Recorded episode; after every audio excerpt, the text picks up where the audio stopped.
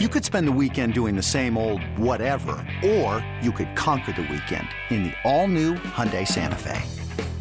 Visit HyundaiUSA.com for more details. Hyundai, there's joy in every journey.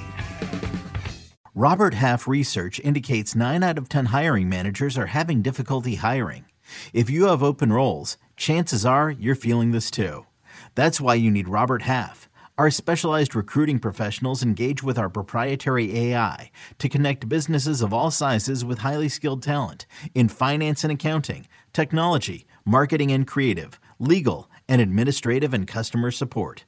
At Robert Half, we know talent. Visit RobertHalf.com today.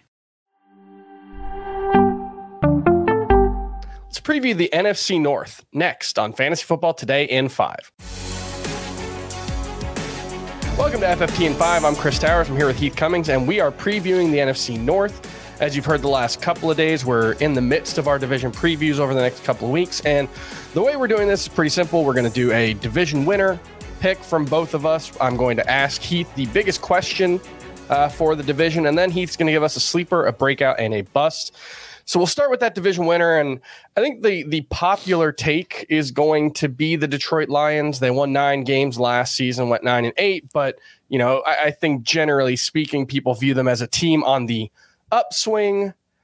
I don't know. I, I, think there's still quite a few questions about the defense. I think a lot is riding on Jared Goff coming off what was, you know, arguably a career year for him. But look, great offensive line really talented players across the offense, although I think that might be I think there might be a little overstating how much talent is on this offense, especially with Jameson Williams out for the first six games. But I am going to go with the Lions. I think it's they're kind of the default sexy pick as much because nobody really believes in the Vikings as anything else. I do think that when teams go from two or three wins to nine wins, they are more likely to go back in the direction of two or three than they are to yes. advance again to double digit wins. So I would expect, and I've talked about this a little bit this summer, like there are teams, Jacksonville, the Giants, the Lions, one of those teams is probably going to take the next step.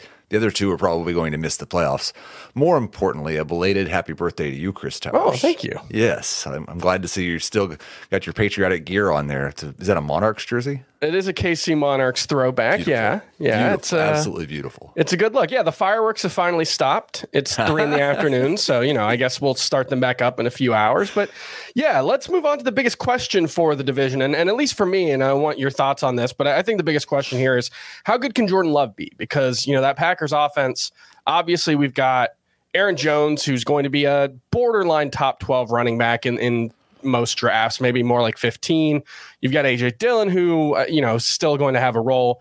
And then quite a bit of upside in that receiving game with Christian Watson, Romeo Doubs. But it all kind of depends on how good Jordan Love can be. Because as we saw last season, Aaron Rodgers was pretty mediocre, and this offense wasn't terribly exciting. Now, Christian Watson obviously had a lot of big plays late in the season. Aaron Jones was still very good, but definitely not as explosive as we've seen. What do you expect from Jordan Love? Mediocre.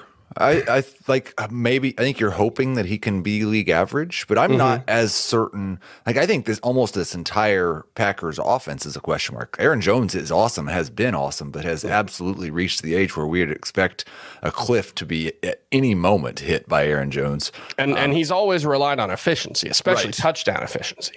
And AJ Dillon looked pretty mediocre at times last year. Christian Watson flashed multiple times, looks great on the per route data. Would be nice if he could play a full 17 games. Like I think it may be as much about what can Watson and Doubs and Jayden Reed and Luke Musgrave do mm-hmm. for Jordan Love as what he does for those guys. I don't think he'll be awful, but I'd be really surprised if he's one of the top 15 quarterbacks in the NFL at really anything.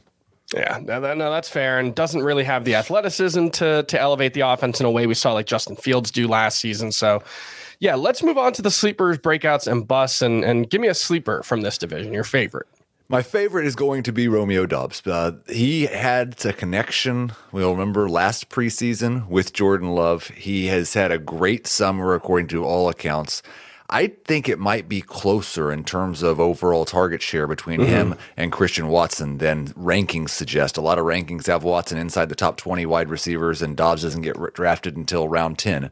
Um, I wouldn't be surprised if their production is quite a bit closer than that. I think Doubs could be a solid number three fantasy wide receiver, maybe even a little better in full PPR if he's the underneath guy.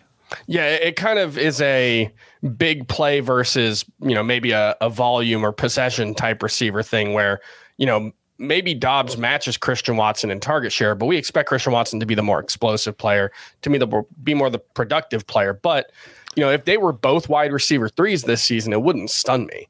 Uh, let's get a breakout pick. I mean, it's the breakout pick. If we was doing the whole, if we were doing the whole NFL, this still might be the top breakout pick. It's Justin Fields. Um, we saw what he can do with his legs last year. We kind of saw like this is the prototypical breakout pick that had a breakout in the second half of last season. And now we're just hoping he can do that over the full year. They went out and got him a true number one wide receiver in DJ Moore. We've seen what type of difference that made for Jalen Hurts, mm-hmm. for Kyler Murray, for Josh Allen.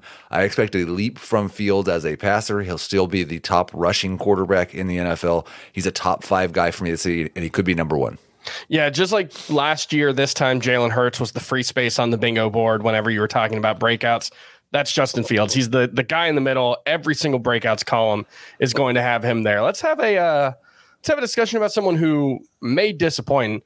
There are some who might pick Justin Fields. I don't think either one of us will, but uh, who do you have? I'm I'm going to go with Jahmyr Gibbs just because of what I see happening to his ADP. I think he's already a consensus round three pick. I, I believe in high stakes leagues he's up to round two, which probably tells us he's going to be at the two three turn in August when it comes to our ADP. Mm-hmm. And I just can't ignore the contract they gave David Montgomery and the split that we saw between Jamaal Williams and D'Andre Swift last year.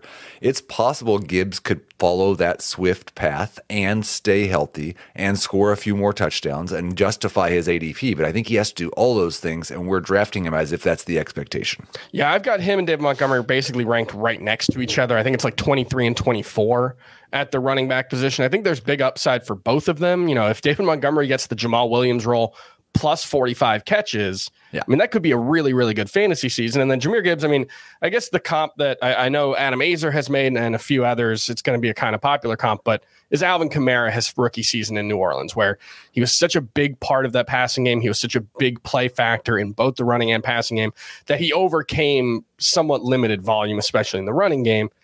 That's really hard to do. Alvin Kamara, you know, that's right. a that's a one of one type of player in terms of the the skill set that he has. So look, Gibbs could be that good, but it's it's a pretty narrow needle to thread given the competition for touches there. Absolutely. Yeah, I, I think there's a decent chance he disappoints, but we'll see what happens, and we'll see the rest of the uh, NFC. We'll talk tomorrow about the NFC East, and we'll see you then.